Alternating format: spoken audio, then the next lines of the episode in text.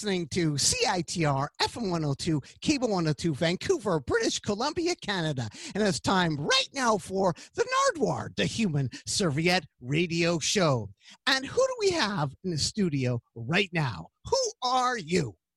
Well, today you can know me as Voluntary in Nature, aka Kevin Howes, uh, sometimes also known as Sipreano.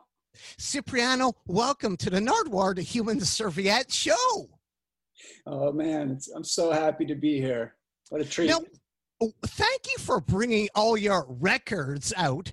I was curious of all the records you brought out and have given me, one was actually my request. And we just played that right now. What can you tell the people about my request? This is not your personal selection, it's my request. Well, it was it was my personal selection on a compilation called Jamaica to Toronto, but your request was to hear the incredible Chips Chicken Banana Split by JoJo and the Fugitives. And this is a really special song with a vocal by none other than Wayne McGhie, um, cut in Toronto in the at the turn of the 70s. And this is a that's a special special song that was only available, yes, on a vinyl record. You remember those Nardwuar vinyl records? I know it's 2020 now, but vinyl records, a seven inch vinyl record on the Cobra label. That was Chips Chicken Banana Split by JoJo and the Fugitives. And you got that at Henry's Records. What can you say about getting that record? Because that's kind of like the holy grail of Canadian funk soul. You see it so flippantly. Oh, that's from my compilation. The compilation you put out was amazing. What can you say about the compilation and also about the actual recording? It's like a holy grail, isn't it? Yeah, definitely. It was to me. And I have to give like so much love and respect and props to Henry Marks.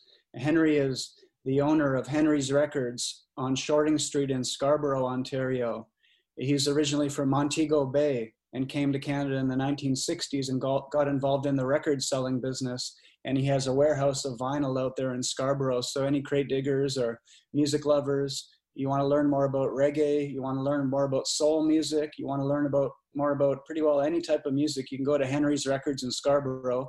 And I started going there probably in the early 2000s and asking for Henry's advice. And, and as someone who came from Jamaica and grew up with the music and, and grew up living with artists like Wayne McGhie and Jay Douglas and the Mighty Pope, Eddie Spencer. Um, these are some of the artists that were featured on Jamaica to Toronto. And I had been collecting these records in my travels as a DJ across Canada and, and was able to compile them all together on a compilation called Jamaica to Toronto. But as I was putting it together, I was going to Henry's and sort of seeking counsel and, and, he turned me on to that record. I didn't know about it at the time. And he said, you know, this is a good one that you might like." And we worked out a price, and and uh, and I bought that record, and I bought another one from him on that trip as well uh, and and both appeared on the compilation.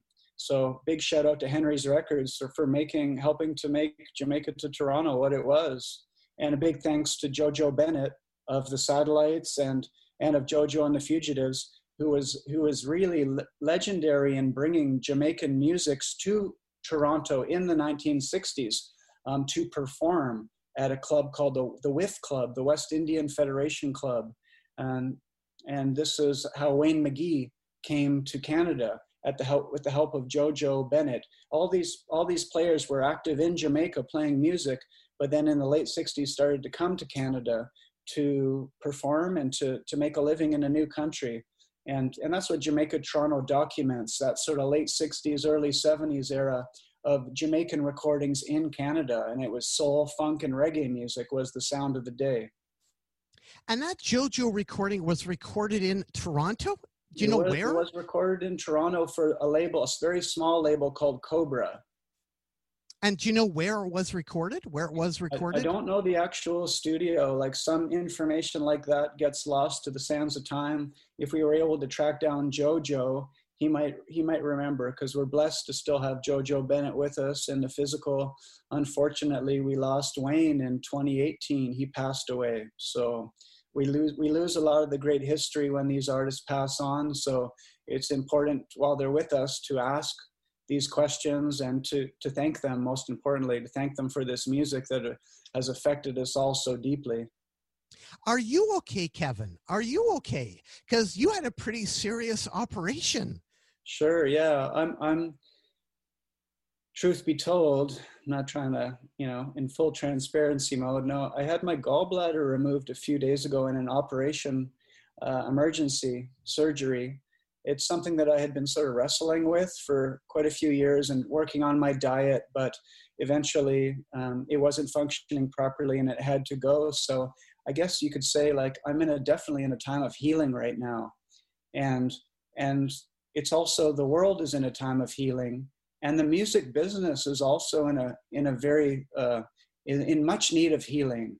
So I think it's all happening, you know, at a, in its right time, and and once we heal, then we can move forward in a more positive way. So it's a time for for healing for myself and and also I'm trying to bring about a type of healing in the record industry and that's what's leading me to launching uh, my outlet for sharing called voluntary in nature which you've heard that term before you've heard me say it over the years on the show and now we're getting to the point where we're actually starting to um, share some music music that's really touched me in a meaningful way and then with cooperation and blessings of the artists or their families and communities, we're starting to share some music. So on, on this show today, we're, I'm really blessed and honored to, to do it here on Nardwuar's show, to, to give world premieres of three songs that have never really been heard before. And they'll be the first releases on Voluntary in Nature plus a whole bunch of other stuff from yeah. the vaults. Yeah, definitely. It's really important for me. Like sharing music is something, it's become a part of my life and something I'm really passionate about. And that's how we connected all those years ago in Vancouver about our both we both have a love of music and and we like to teach each other stuff. I've learned so much listening to your interview interviews over the years and i was so honored to start to be included on them and to be part of your radio show and to do that with some of the artists who inspired me as well like going back in 2007 with some of the artists who are featured on jamaica to toronto with the mighty pope and earl pablo uh, everton pablo paul and jay douglas and then getting getting on air with willie thrasher uh, who sends a big hello, Willie Thrasher and Linda and Jesse. Um, you know, it's this is how we live. This is these are our lives sharing music. So to pick some music from my collection that I've amassed over 20 years and traveling the world, it's like it's a pleasure for me. It's fun, far from pain, but yeah, i have been I've been a little bit sore, I'd say, but the doctors have taken care of me really well. I want to give a shout out to Langley Memorial. They were really helpful there, and uh, it's a good place to sneak in for emergency surgery if you ever have to while traveling. Thank you so much, Sipreano, for all the tunes that you are about to play for the listeners. But right off the bat, I never realized that Sipreano, Kevin Howes, Sipreano, was an upsetter song. I didn't realize that. Well, it's a little secret. Like years ago, I had the extreme privilege to to to play a show with Lee Perry, with the upsetter himself at, at Sonar nightclub in Gastown. And I was one of the opening acts sharing records. And, and after the concert, they had myself and, and a good friend, Ryan Lee. Um, and we, we were on the turntables sharing our, our collection of reggae records with the audience and making people dance. And, and uh, I had this awesome moment where I was sitting down with my friend Commandy, Neil, shout out to Neil Commandy, and we were playing the Galaga video game at the uh, at the Sonar nightclub, and I was literally in action in the game playing, and I look up and Lee Perry's walking by, and his eyes met with mine. I lifted them up from the video game console, and I looked right into Lee Perry's eyes, and we went into this dream. And in the dream, it was black and white, and we were in the middle of a a concert hall outside like a stadium like empire stadium in in bc in vancouver the way it used to be it was like seeing the Beatles there, black and white imagery, and there's thousands of people everywhere. And it's me talking to Lee Perry. We went into conversation in our mind, like the psychic conversation. And I and I asked Lee Perry, he he's known as the god of you know the god of thunder as well in his earlier days and, and son of thunder. And I said like I said, Lee, what does what does Sipreano mean? And he says, says it means the better enemy and he, he gave me the name he said sipreano you can have this name so that if I was ever in a sound clash when I had to play against another sound system, um, I would never be able to lose with that name, Sipreano. And because uh, it's called the better enemy. And so there's in the sound system culture, I always have a couple secret weapons that I can, I can, you know, get the enemy, get the, uh, the oppositional side with. So I don't know, I, I view it as a special moment and it was something that was pretty psychedelic and and yeah it came from my love of jamaican music because that's like that was the music that i was playing in the club in the clubs of vancouver in like the mid 1990s it was like original jamaican records. I have to shout out um, my good friend tanis whose father owned a reggae record label and store in scarborough and also like henry i had a, but i had a record label in scarborough called ron lou records and i was able to access some of that collection as he wasn't present in the family's life. And, and records like Sipreano were all part of the equation. That was stuff I was sharing. It all sounds like a blur now to me. I'm talking about dreams and psychedelic meetings with Lee Perry, but it really happened. Like, I was so honored to play with Lee Perry. This person changed music for the world. Like, that's that's as, as deep as it can get for me. Lee Perry, the upsetter, Sipreano, yeah, that's me live on CITR de Nardwuar, the Human Serviette radio show with Sipreano Kevin Howes. Now, I was also curious going back to Vancouver. There's a picture of you in a warehouse filled with records in Vancouver. When was that? You're like wearing a mask, but it's from many years before. And I was really jealous. Like you talk, oh, you know, I might have some influence on you exposing this stuff. No way. You have been to like the coolest places ever. What was that place? What was going on there? Well, that was a warehouse that actually it no longer exists the la- I drove by it a couple weeks ago, and it was literally had been leveled to the ground. So in my mind, Nardwuar, I think, did it really ever exist? Was it there? Was it a figment of figment of my imagination? But if but the way I remembered it, it was a warehouse of records and magazines and books owned by a fellow. I can say his name. It was it's Brian McIntosh I don't know if you ever crossed paths with Brian McIntosh. He goes way back. He was a, a drummer in Vancouver in the 60s. He played with Evan Camp and some country artists. He also played uh, as a drummer, dare I say it, at strip clubs, at peeler bars back in the day. And they'd have when they'd have bands instead of just playing the latest hip hop and R&B songs, they'd actually have a band playing at the at the peeler bars. I'm not condoning this at all, but like that's what he did. And his name was Brian and he over the years he got really addicted to garage sailing. And anytime he'd go to these garage sales all over the lower mainland and he'd, he'd buy any books and records that were there. In the 70s and 80s they were giving them away. They couldn't you couldn't get rid of them fast enough. As cds were coming into the mix people were throwing out their record collections and brian was scooping them up but he was doing it to the levels that he eventually filled not only his house where he lived but a, a massive, massive warehouse to the brim. So yeah, no, that was a place that it was torn down in the last couple years, and I don't know where the stuff went. What year did you go there, and what did you find, and what did well, other people find, and how did you know about that place? It's outrageous because, like, I I first heard about it was at a different location, if you can believe that. So I first heard about it from my mentor Ty Scammell, who we've talked about and hopefully we'll talk about later on the show. Ty passed away in 2004 in Nardwuar. That's a long time ago. That's 16 years ago. So well, when Ty was still alive, he told me about this warehouse on Commercial Street, not Commercial Drive, Commercial Street.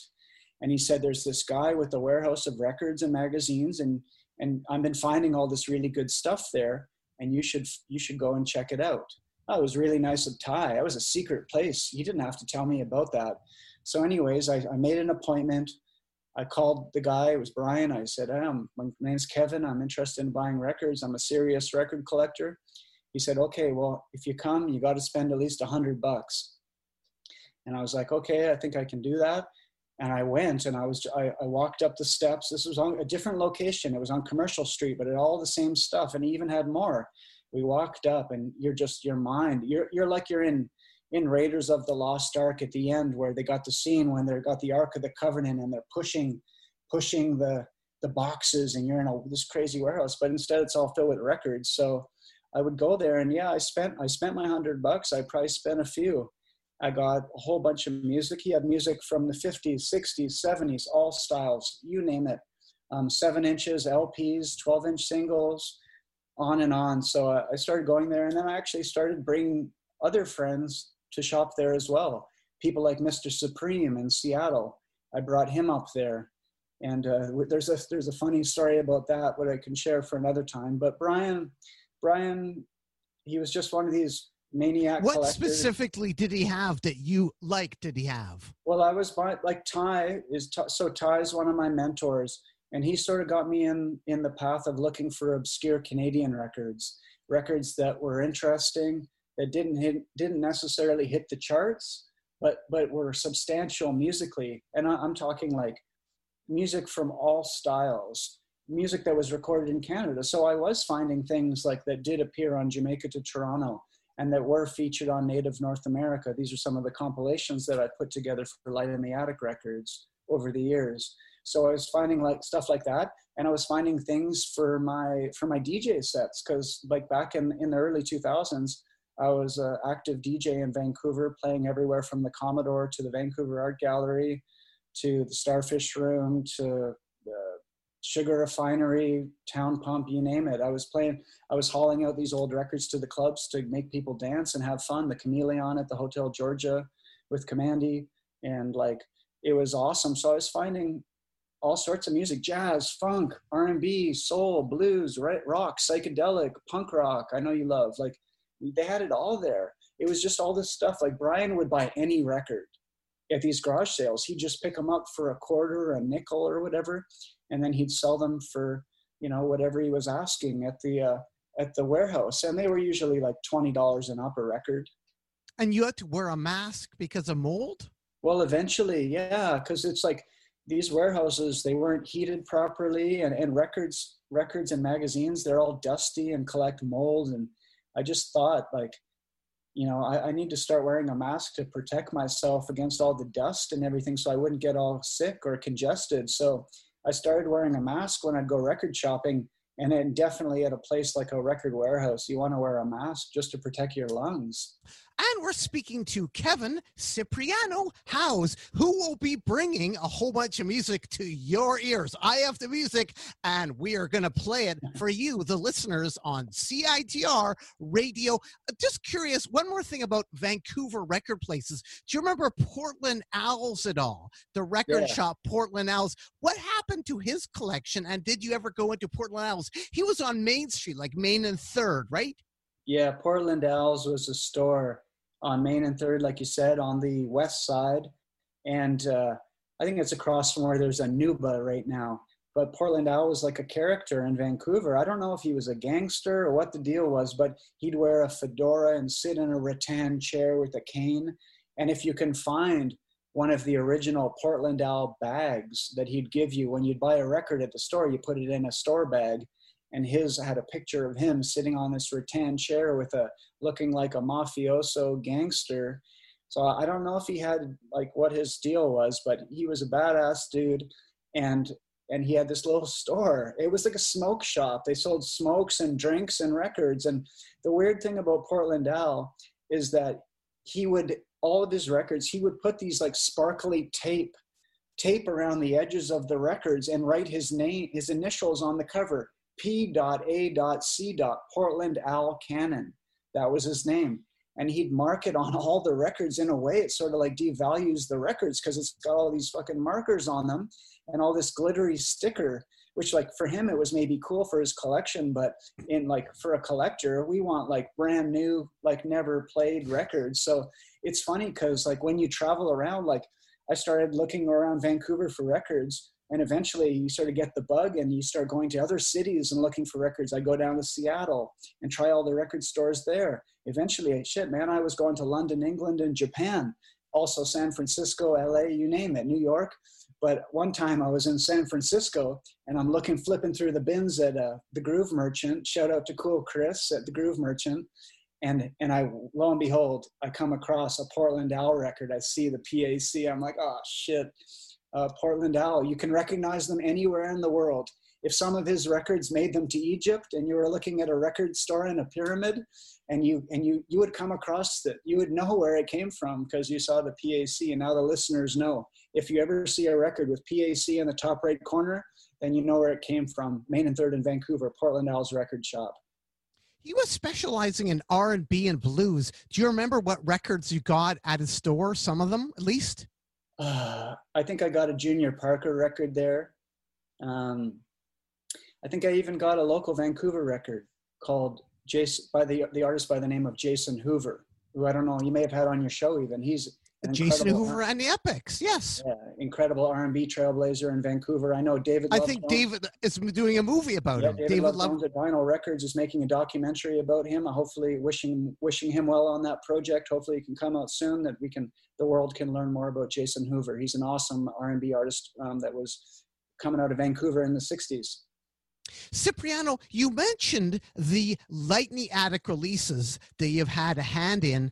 Was your Light in the Attic release, the Native North American, the only nominated Grammy release from Light in the Attic? Have they had other releases nominated for Grammys? You know, to my knowledge, they had one one prior, and it maybe more, but no, I think it was just one prior to Native North America, and that was also in the same category. That's the historical recording category and it was for their Lee Hazlewood box set. So that's well deserving of a historical nomination. They did a beautiful job making a collection of the of the late Lee Hazlewood, who was known for his work with Nancy Sinatra and his own solo work. He he one of the best of all time, Lee Hazlewood. Speaking of accomplishments from Vancouver, you nominated for a Grammy. I still think that's totally amazing for a Native North American and worthwhile. It's amazing they picked you. I guess you lost, but again, you lost to a very worthwhile person, didn't you? Well, we lost to, and you know, there's no music in competition. These things are sort of, you know, pretty problematic. It was an honor to be nominated. I, also another person from based out of Vancouver was nominated was my engineer who's been working on all the voluntary in nature releases, uh, Greg Mindorf, aka the stuntman at Sweet Sound Labs, which who you know, uh, the mastering studio. So the, the historical recording category uh, honors the producer, who is myself in the case of Native North America, and also the engineer. So that's uh, Greg Mindorf, who did all the analog digital transfers, who did the audio restoration, and making sure everything sounded as good as it could with for these vintage recordings. And we lost to Bob Dylan and the band, so no no uh, nothing to laugh at there. Uh, I think I heard Bob Dylan; he's pretty good, and the band they're okay. Yeah, so you know it, it was a shame. I I talked I told that to Elder Dr. Duke Redbird, who Duke is one of the artists featured on Native North America. And he was just happy that another indigenous person had won the award and that being Robbie Robertson from the band, who was you know has heritage at Six Nations. So that was that was Duke's take on it all. We were just all happy. We realized that the victory truly was just being nominated, and and to have those special recordings by those trailblazing indigenous performers and singer songwriters recognized around the world for what they were incredible songs. And that was my goal in putting together that compilation to have them heard by more people and to give thanks. So it was an honor for everyone involved and we're all very proud that that that project reached those heights those commercial heights and and most importantly I got into the hearts and souls and minds of the listeners of native and non-native backgrounds around the world. Is what an honor to be associated with that project it's it's such a treat, and there's there's more ahead. Nas sampled Wayne McGhie. We have well, him coming up. What can you say about Nas sampling Wayne McGhie? It's no surprise, you know, like when you hear a record like Wayne McGhie on the Sounds of Joy, which is the record that uh, Nas or one of his producers sampled, it's like it's a no-brainer. Uh, the drum, the drums on that record are filthy. They're hard. They're tough. They were played by Everton, Everton Pablo Paul, who's still drumming in Toronto. Uh, shout out to Everton uh, Pablo Paul, and I hope he's doing well. He played the drums on Wayne McGhie's record. That was sampled on a Nas record, And I hope that in the future that uh, you know monies can be gotten for Wayne's family on that because saying we, we lost Wayne in 2018. I first met Wayne McGhie in 2003, 2004 in putting together uh, the first authorized legal reissue of Wayne McGhie and the Sounds of Joy with Light in the Attic Records. That was the first project that I worked on with them. And it was such an honor to meet Wayne. I've told that story before on the radio. You can go back into the archives at the Nardwuar show and listen to stories about meeting Wayne McGhie for the first time. And he had gone missing and he, he, had, he had fallen on ill health in the early 80s and was living on the streets and was, was taken under the care of his, his angelic sister Merlene and, and the extended family as well. And and Wayne went missing. Nobody in the Caribbean community, the Jamaican community in Toronto knew where Wayne was. And when we were trying to do his to put out his record again, we had to ask him for his permission and to thank him. You know, this is this isn't a bootleg operation. So uh, we eventually found Wayne with the help of Jay Douglas, who you Nardwuar interviewed at, at UBC at CITR when the Jamaica to Toronto Review played the Vancouver Folk Fest all those years ago in 2007. And Jay actually helped to find Wayne and found his sister and put us all together. And we flew out to meet Wayne. And it was a beautiful experience being able to thank Wayne. And, and it was incredible. I had brought with me like a box of 45s and we listened to them and, and me and Jay and Matt Sullivan from Light in the Attic and the family and we all sat around the table listening to all these old 45s on a little portable turntable that I brought that I had purchased in Japan. And we listened and our, we are all crying our heads off. And uh, it was so emotional hearing these songs after all these years. And eventually we learned that um, Wayne had an unreleased album. He brought out, Wayne brought out these, this big box of master tapes and including these, these two big reels, these larger reels. They were two inch in width these two inch multi track masters of an unreleased album. And, and over the years, Wayne gave me uh, permission and his family gave me permission to share these recordings. And this is an unreleased album by Wayne McGhie, recorded in 1976.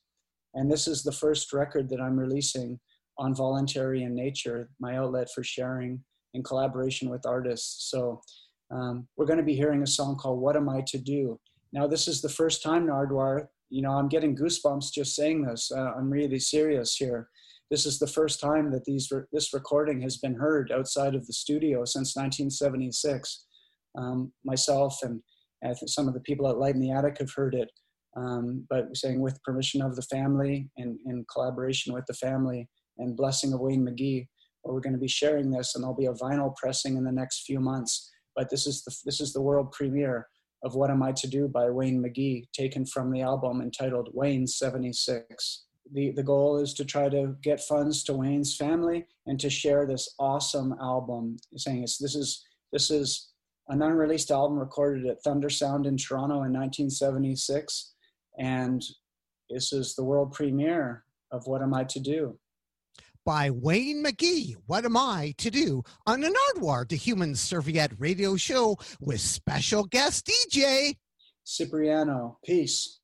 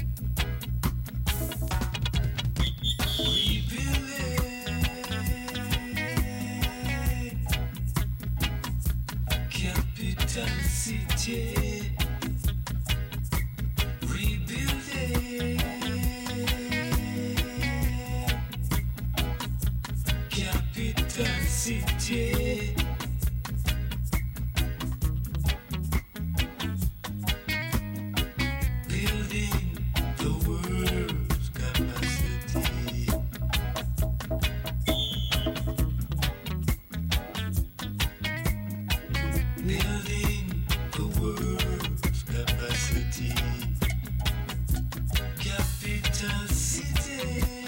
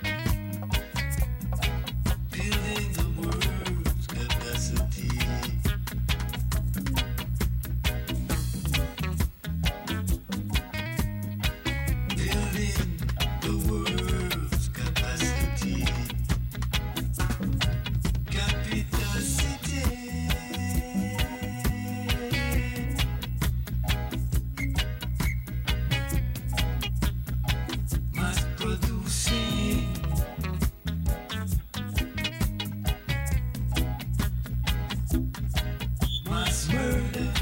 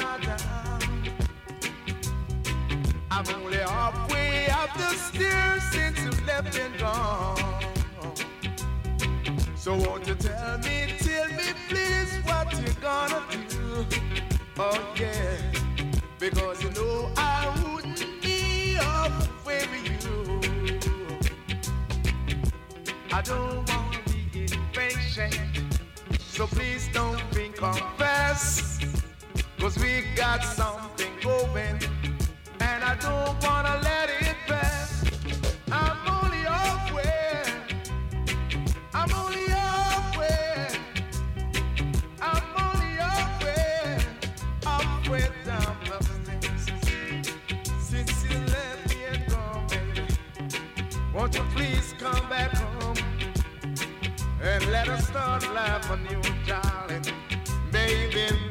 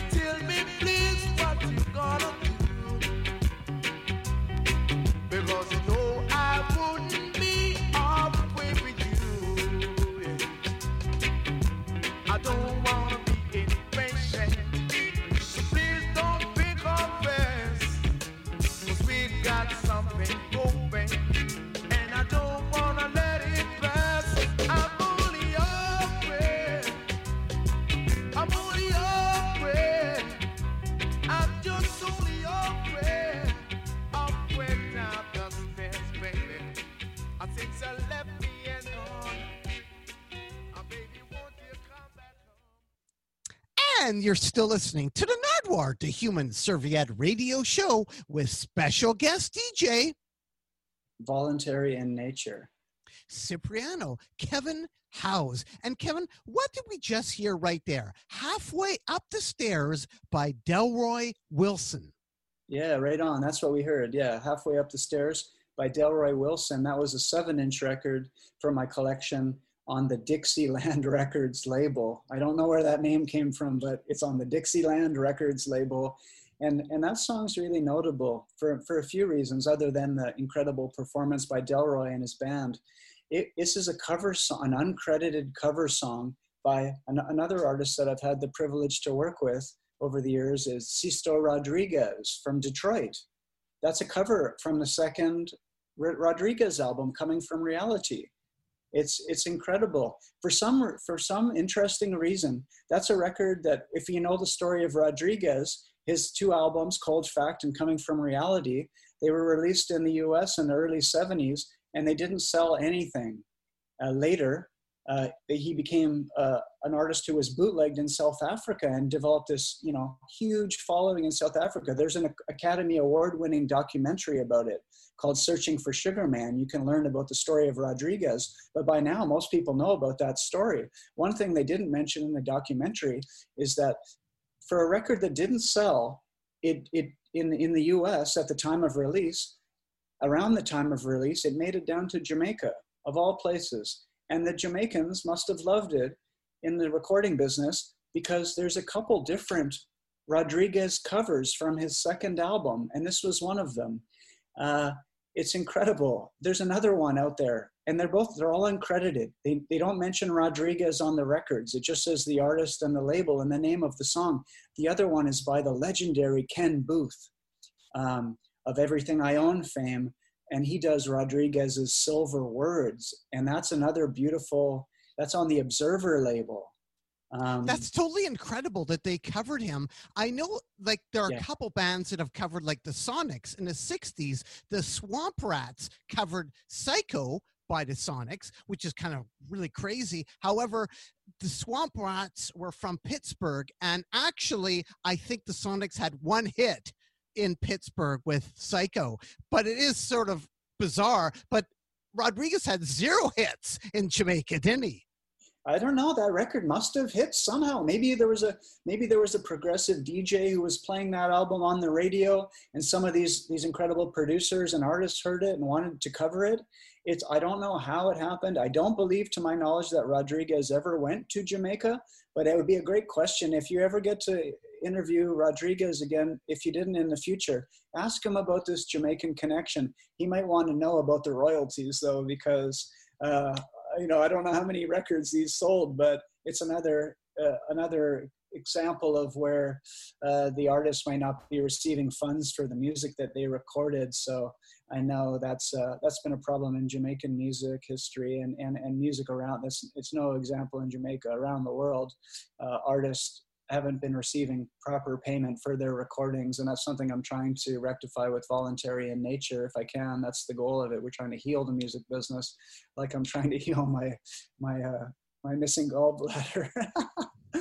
But the uh no it's incredible. I love that i love that rodriguez music made it to jamaica and they made these incredible covers. So that was halfway up the stairs. And before that we heard I I was going to ask you about halfway up the stairs, though, okay sure. By Delroy Wilson. That's very um. Well, I should say he did an insane amount of records. Like he has put out an insane amount of records going back to like 1962 ska. Like it's it's incredible the amount that he churned out. Delroy Wilson is really really established, isn't he? Well, Delroy Wilson is a legend of Jamaican music history. And, and I have to say, shout out, just because it's so fresh, I have to say a big rest in peace to Toots Hibbert uh, of Toots and the Maytals, who just passed away, another legend of Jamaican music.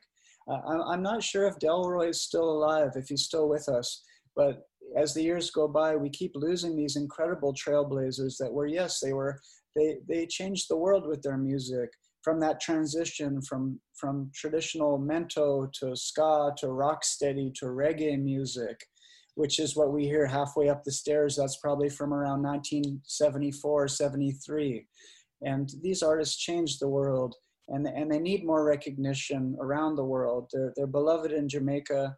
They're, they're, they're hailed as the heroes that they are.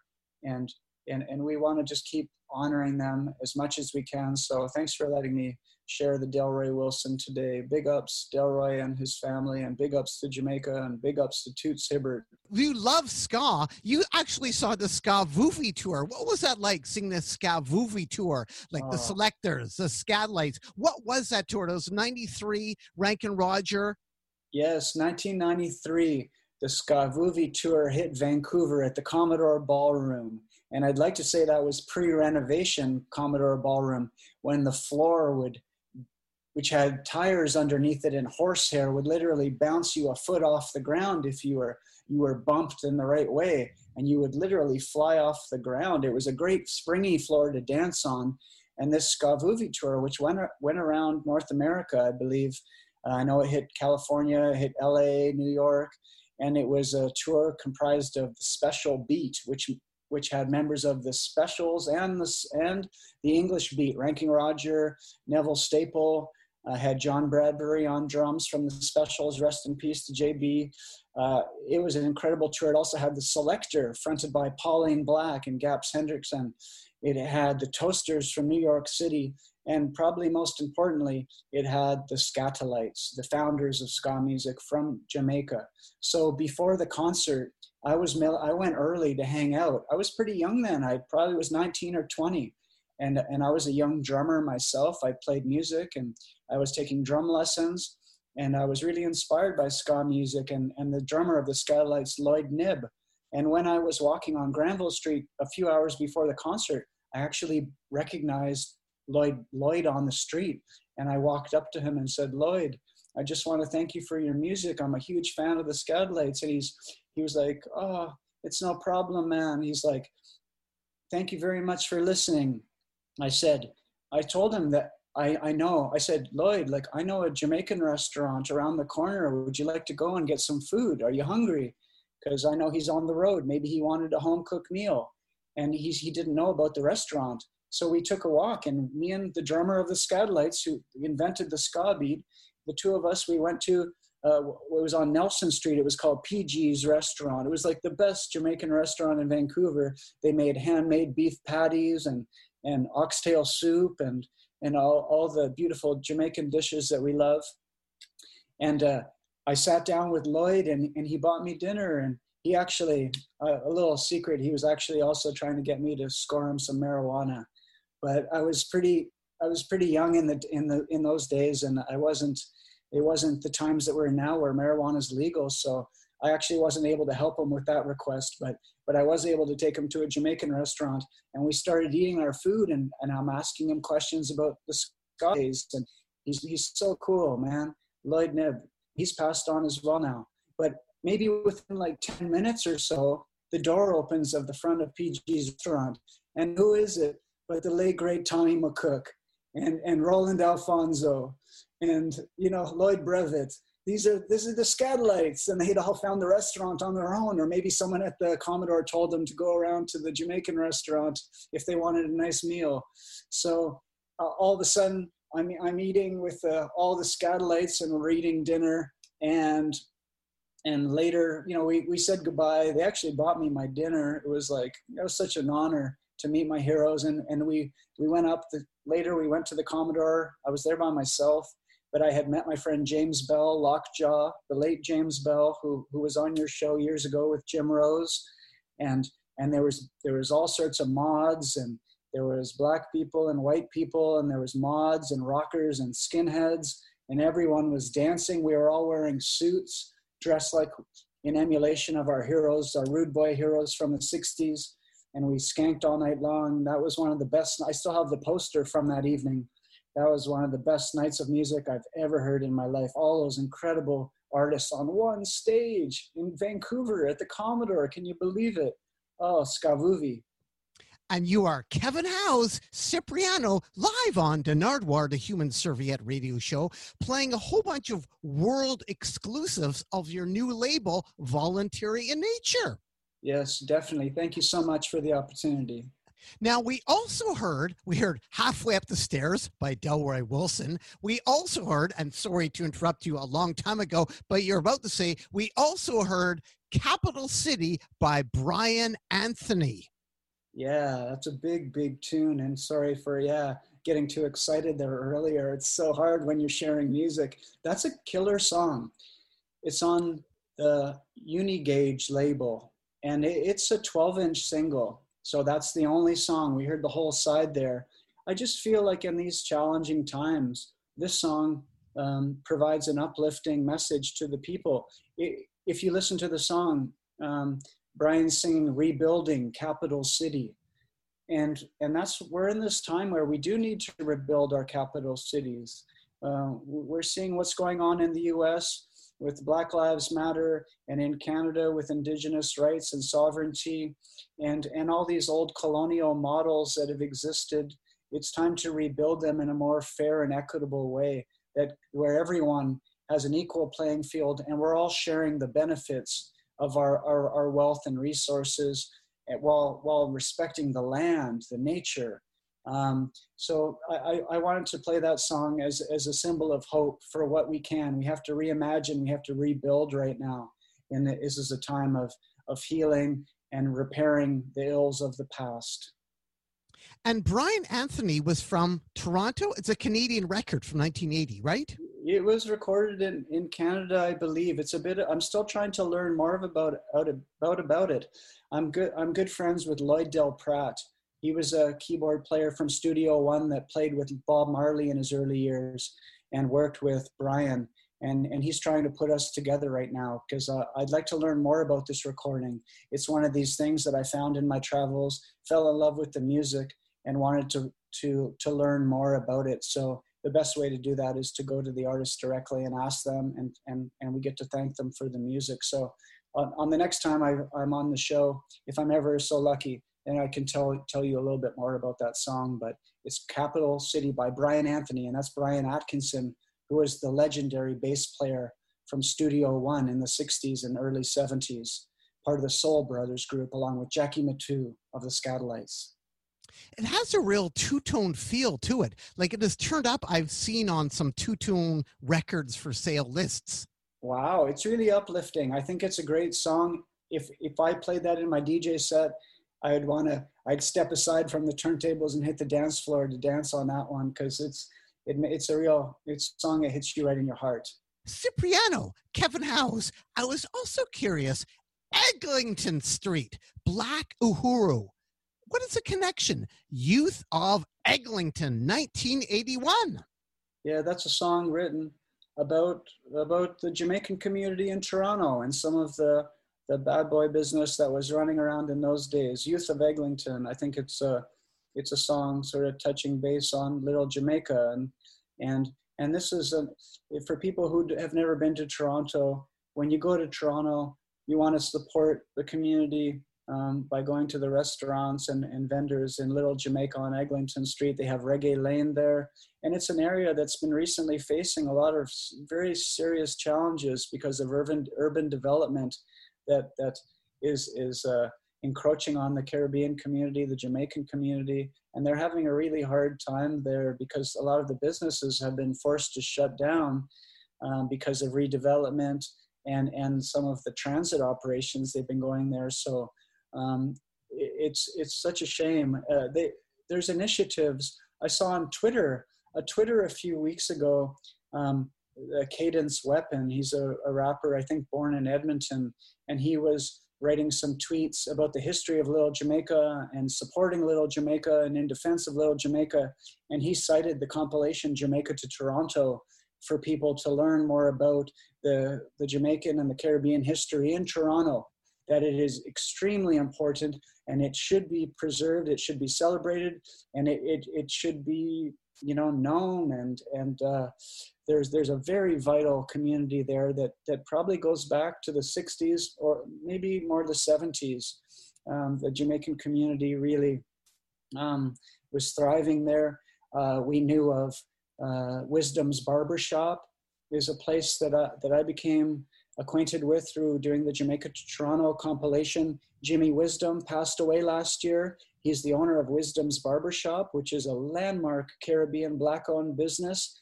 And I was trying to get the CBC to do an obituary about Jimmy Wisdom, and, and it was like pulling teeth.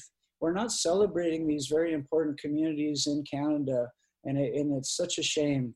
Uh, we have to we have to you know you know share stories about these communities let people know. One great way we can celebrate is through music and supporting businesses. There's incredible black-owned businesses on Eglinton that you can go and learn more about Caribbean culture and Jamaican culture and eat the food and and talk to people and and through that connection we can we can eliminate racism and move beyond a lot of the the, the troubles that people are facing today. So big ups to little Jamaica and and long may you live and thrive. Big ups to the youth of Eglinton, the song by Black Uhuru from 1981 that sort of documented that Caribbean Jamaican connection in Toronto. We know that that Eglinton is the spot. In those days, it had all the record shops, the reggae record shops. It had Monica's, Joe Gibbs records. Um, uh, there, there is more there. You know, this is this is a huge, important part of of Jamaican history in Canada. Is is the Caribbean community, the Jamaican community on Eglinton, and these old record stores. This is how the birth of Canadian reggae was happening. Uh, it, it's an incredible, incredible history there. You can learn about it in some of the liner notes that I've written when I've been able to speak and and and uh, hear stories and share stories by the likes of Noel Ellis, who I know who's working at Joe Gibbs Records back on Eglinton. There's an incredible history, and it's important for it to for it to come from the community themselves. So I'm excited to hear more about it, and if I can help facilitate or share any stories, I'm always open to do that. People right now, Sipreano, can actually go to YouTube and check out that movie, The Summer Sound. What's that? The Summer Oh. Sound. Yeah, that's an incredible. It's it's a half an hour documentary, originally uh, created by Summer Records owner Jerry and producer Jerry Brown. Big ups to Jerry and the Summer Records family. That was over in Malton, Ontario, and Summer Records Anthology was one of the titles in the six album Jamaica Toronto series that Light in the Attic released. And if you want these titles uh, back in print as much as I do, including including the, the namesake Jamaica to Toronto title, please email. I beg you to please email and message Light in the Attic Records to get it through their heads that it's really important to have these records available um, for people and the youth to to learn from. I got a great uh, phone call from a Malton uh, school not too long ago where they're going to start like sharing Jerry Brown's story in the community where he had his reggae label in the 70s and 80s. Um, they're going to be teaching it in the schools, and that's only possible because of Jerry's efforts. And, and in help, in part, it's it's because of the awareness we were able to provide with the Summer Records anthology. So when we're able to document and share these stories, and Jerry Jerry did that with a film called Summer Summer Sound in Canada, where he had a camera crew documenting his his musical migration from Jamaica to Toronto and Malton, Ontario, outside of Toronto, where he had a, re- a reggae recording studio, and it's one of the first black-owned recording studios in Canada, along with Half Moon, Oswald Curry's Half Moon, and Jerry and Oswald were partners at one point, and they went on to their own labels. But Jerry made this incredible movie, and I helped to edit it because it was never edited. It was just raw footage. And my friend Garth and I edited the film, and it was released as Summer Sound in Canada uh, as part of the Summer Records Anthology, as part of the Jamaica to Toronto series. And it was actually screened in Jamaica at a film festival with Jerry Brown and Noel Ellis, who is also the son of Alton Ellis, who's also in the film. And, and they were in attendance in Jamaica and, and they played the film and people loved it. So it, it's, it's, a, it's on YouTube in three parts. And I highly recommend anyone with an interest in Jamaican music, Jamaican Canadian music, Canadian music, any of these things, reggae music. Jackie Mittoo's in the film, Willie Williams of Armageddon Times in the film, uh, Adrian Miller, shout outs to Homer Miller, he's, he's in the film, Earth, Roots, and Water. All these incredible trailblazers are in this Summer Sound in Canada film, and it's, it's, it's free, available to watch on YouTube. And you can learn more about this incredible history right from the artist, right from the community itself. Kevin Howes, Sipreano, you're here on the Nardwuar the Human Serviette radio show to debut some world premiere of some records you're releasing, including the Wayne McGhie thing, which you heard right at the top. But before I ask you some more about the Wayne McGhie, I was going to say new ska bands in Toronto. Are there any new ska bands in Toronto? Like the kids that are people in the summer sound? Are there new ska bands?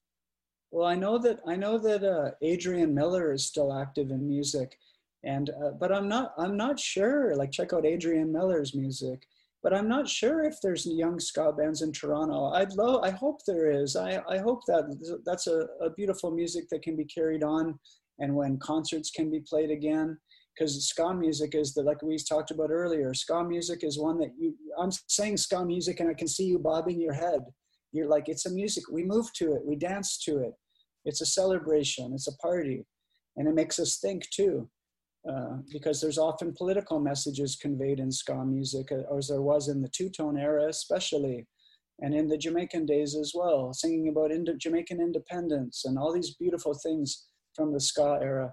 So but no I, i'd like to I, maybe i'll maybe we'll have to start a ska band in toronto one day or or uh, we'll see. I, I, would encourage it. I would support it. I would I would love to go to a ska music concert in Toronto and dance away, skank away the night with my friends. Sipreano, you're living in Toronto now. Where do you go? What record stores do you go to? Where'd you get that Malcolm X record or T-shirt or whatever? Well, like right now, I'm living in in. I'm in or is this secret? Is this secret? No, uh, for the last year, I've actually been living in Stratford, Ontario.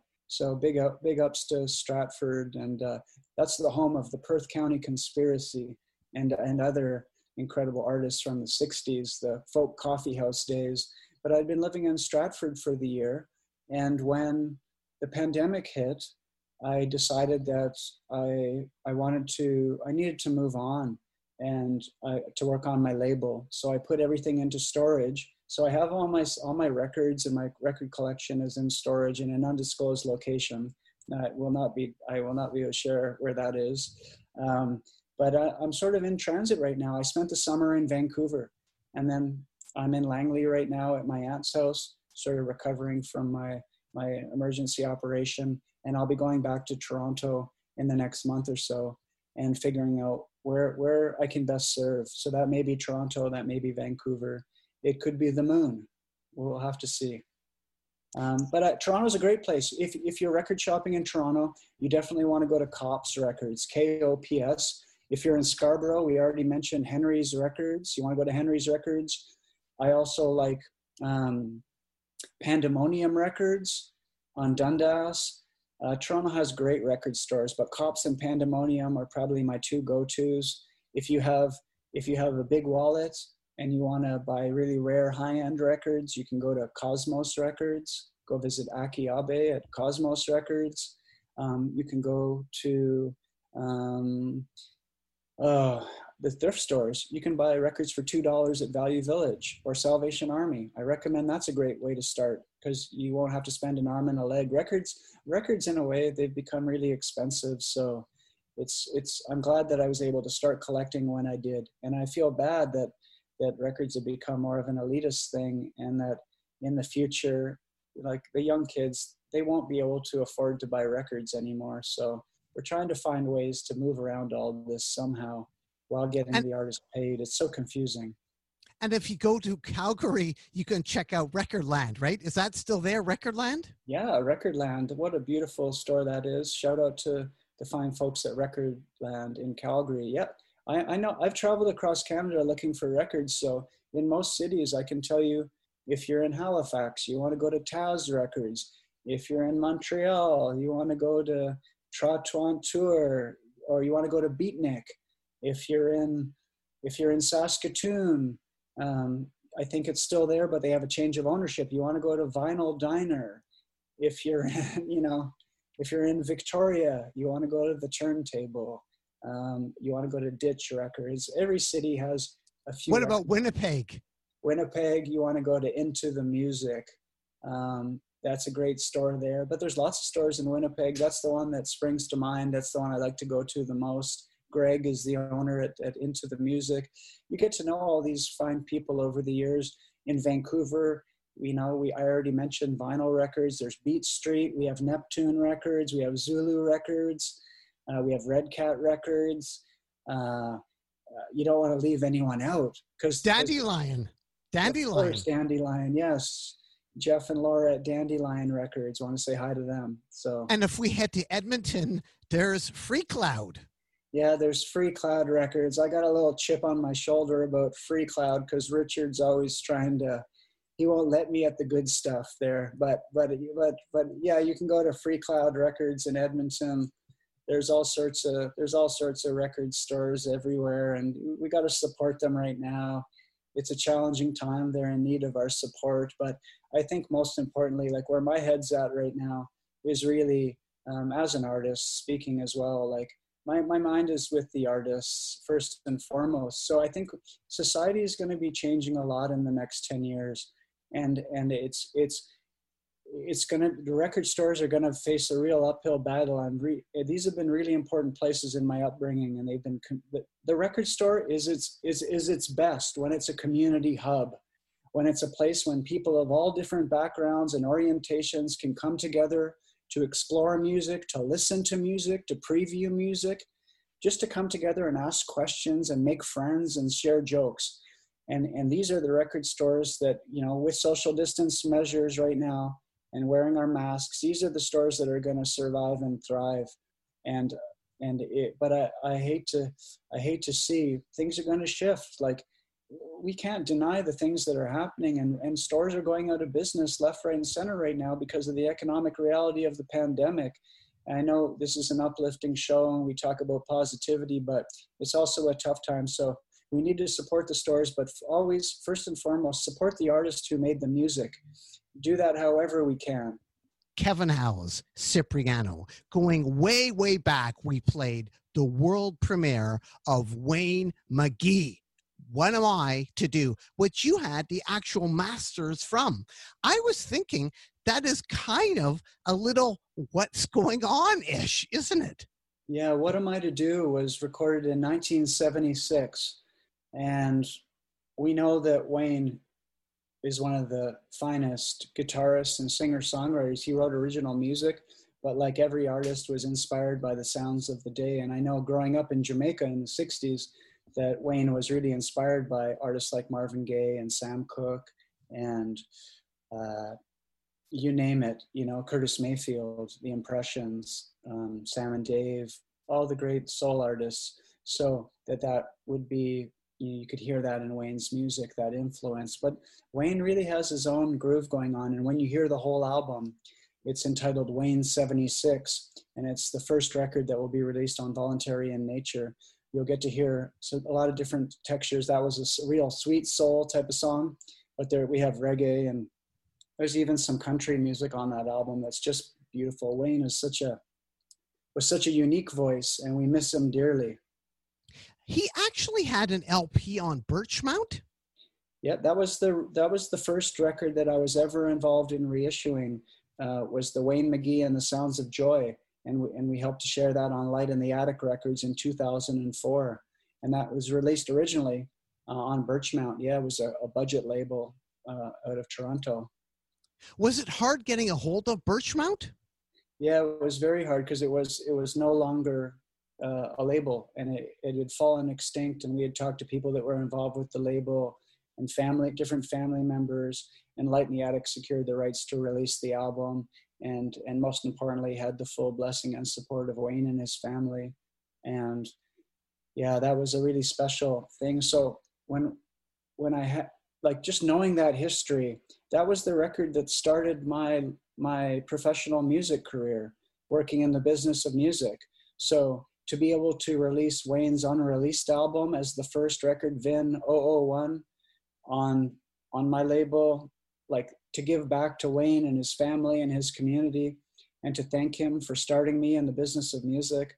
Like I couldn't think of a more beautiful release to start voluntary in nature with. So big ups to my old friend Wayne, who's hope he's resting well, jamming away with Marvin Gaye and Curtis and all the greats up in soul heaven. We also mentioned Noel Ellis, who is sampled by Kanye West for All Day. and I hope someday to give Kanye that record. What can you say about Noel Ellis and the Kanye sample? Noel Ellis, Canadian. Yeah, that was a great that was a great treat, you know. And I know that Noel, he was born and raised in Jamaica, and he was the son of the late Alton Ellis, who was one of the finest Jamaican singers of all time. And and Noel, in the 70s, came to Canada to live. His father brought him to Canada so he could go to school here. And he connected with the Jerry Brown, who I mentioned earlier from Summer Records. And they and they worked on an album together. And it was released in the early 80s under the name Noel Ellis. And it had a whole bunch of killer songs on it. It was released on the Summer Records label I think in 1984 and and it was sampled yes by the producers of Kanye West to make the song All Day and that was a song that featured Rihanna and Paul McCartney as well I believe so it was incredible because because of that sample, uh, Noel Ellis and Jerry Brown received some compensation for their work, uh, and probably made more money off of that than they ever made on on that original album to begin with. So that was such a beautiful thing, and I hope Kanye West is, you know, I hope he's he's also a lover of that album. I don't know how involved he was in the production, but the per- person who made the beat for his record definitely sampled uh, the Noel Ellis records. So that was awesome. So it's amazing when you start sharing music or when you make music, most importantly, you never know where it's going to go. So when Noel was making that record in Malton in this basement studio of a home studio in Malton, Ontario in the early 80s, did he know that they would be playing the Kanye West song that sampled it at Glastonbury to thousands, thousands of people, you know, in the 2000s. I bet you in his wildest dreams, he couldn't have even told you that. So that's the beauty and power of music, how it goes and reaches around the world and inspires people and influences people and brings people together. Did he actually sample the CD that you put out, the reissue? When did he do the sampling? Well, I would imagine that he sampled the, the reissue because that was available. The original record doesn't really exist unless the producer was like a crate digger on par with the likes of Sipreano and Mr. Supreme and Cool Chris, which I highly doubt. Um, that's that was a little braggadocio. The Sipreano still has a little braggadocio in him. The uh, no, he might have sampled the original record. He might have sampled the reissue, but I, I would say that the reissue definitely helped to raise awareness about that incredible record. And we give thanks to Noel and Jerry Brown and the producers because that's really what it's all about the music so it's uh you never really know you know unless i was in the studio but the the mp3s were in the were all over the internet i'm sure the producer didn't even have a vinyl record he probably just he'd probably just sampled it right off of the internet you know maybe off youtube P- producers sample right off youtube today anything is possible But what's amazing, Sipreano, Kevin Howes, he possibly sampled the record that you reissued. If you didn't reissue that record, if you didn't decide to reissue that record, and Light in Attic didn't decide to reissue the record, he wouldn't have sampled it. So you're responsible for that song with Paul McCartney. Yeah it's incredible to like i grew up in a beatle loving household. No i've been involved in i've been involved in music for many years and when you're involved in music for many years all sorts of incredible coincidences happen whether it's intended or not. It's all these beautiful things happened. I, I know you've been sampled on you've been sampled. I've, I've i used to sell records to hip-hop producers back in the day like to jake one and mr supreme and dj sure shot. Like i would sell these producers old vinyl records and they would take the records and sample them and make hip hop records out of them.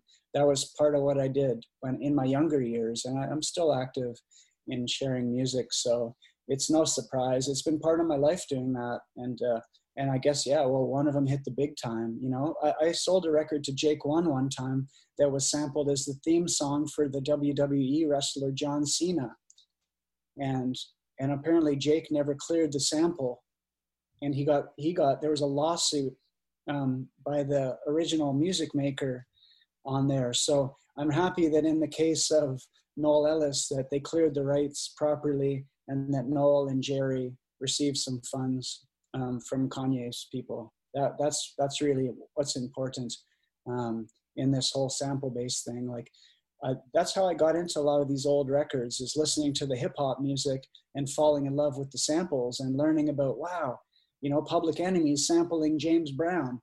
Well i better go and listen to these most obscure james brown records that they're sampling.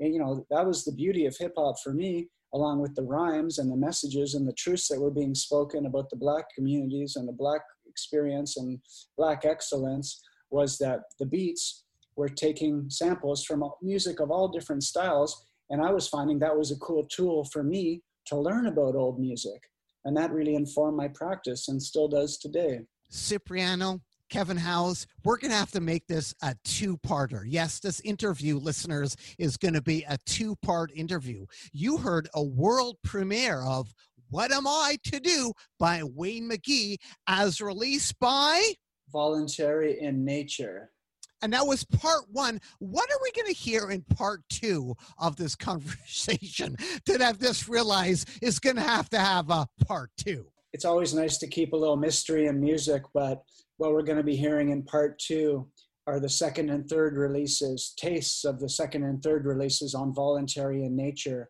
The second is Willie Thrasher's Indian Inuit Country album, which was released as a cassette only release on the small Sunshine Records label out of Winnipeg in the early 80s. His follow up to Spirit Child. We'll be drawing a song from that as well as an extremely rare recording, a demo album by a group called Cat's Eye. And that's the third record that will be released on Voluntary in Nature. So we'll be hearing some, some stuff from those groups and artists and oh, all the other fun stuff that we'll throw in the mix too. And we're going to end the show today with some Noel Ellis. We've talked a little bit about Noel Ellis. What can you say about this song we're going to hear right now? I guess you've already said about Dance With Me, the background, but we're going to hear some real Noel Ellis, aren't we? Yeah, live and direct, we're going to be hearing Noel Ellis uh, with the Summer Records House Band, uh, Jerry Brown and family. And this is the song that was sampled to great effect by Kanye West on the song All Day. And it's it'll be great to hear Noel, how he did it back in the early 80s. And I should just say as well, for Voluntary in Nature, for news about the upcoming releases and the physical formats, and also the online listening, the Spotify, the YouTube. You can go to my Instagram to hear the latest news on this. And it's my Instagram name is Voluntary in Nature. And if you're on Facebook, you can go to my personal account. It's Kevin James Howes, H O W E S, to find out the latest about when these albums are going to drop in their entirety. And thanks again, Nardwuar, for giving the world the universal premieres of these songs on your show. It's an honor to be back. Well, thank you, Kevin, for being on a Nardwuar the Human Serviette radio show, part one, especially after the operation that you had just a couple days ago. Usually people are put out for weeks and weeks, and you are like right back through pain on a Nardwuar show. Well, it's time to heal the world, you know. So I, I have to heal myself as well, and we'll, we'll all work on healing each other in this ch- in these challenging times. But we have to put forth love and music and positivity. We'll get through it. So stay tuned for next week. We have part two with Sipreano. Well, thanks so much, Sipreano. Keep on rocking in the free world and do do loot do. Doot, voluntary in nature, doot.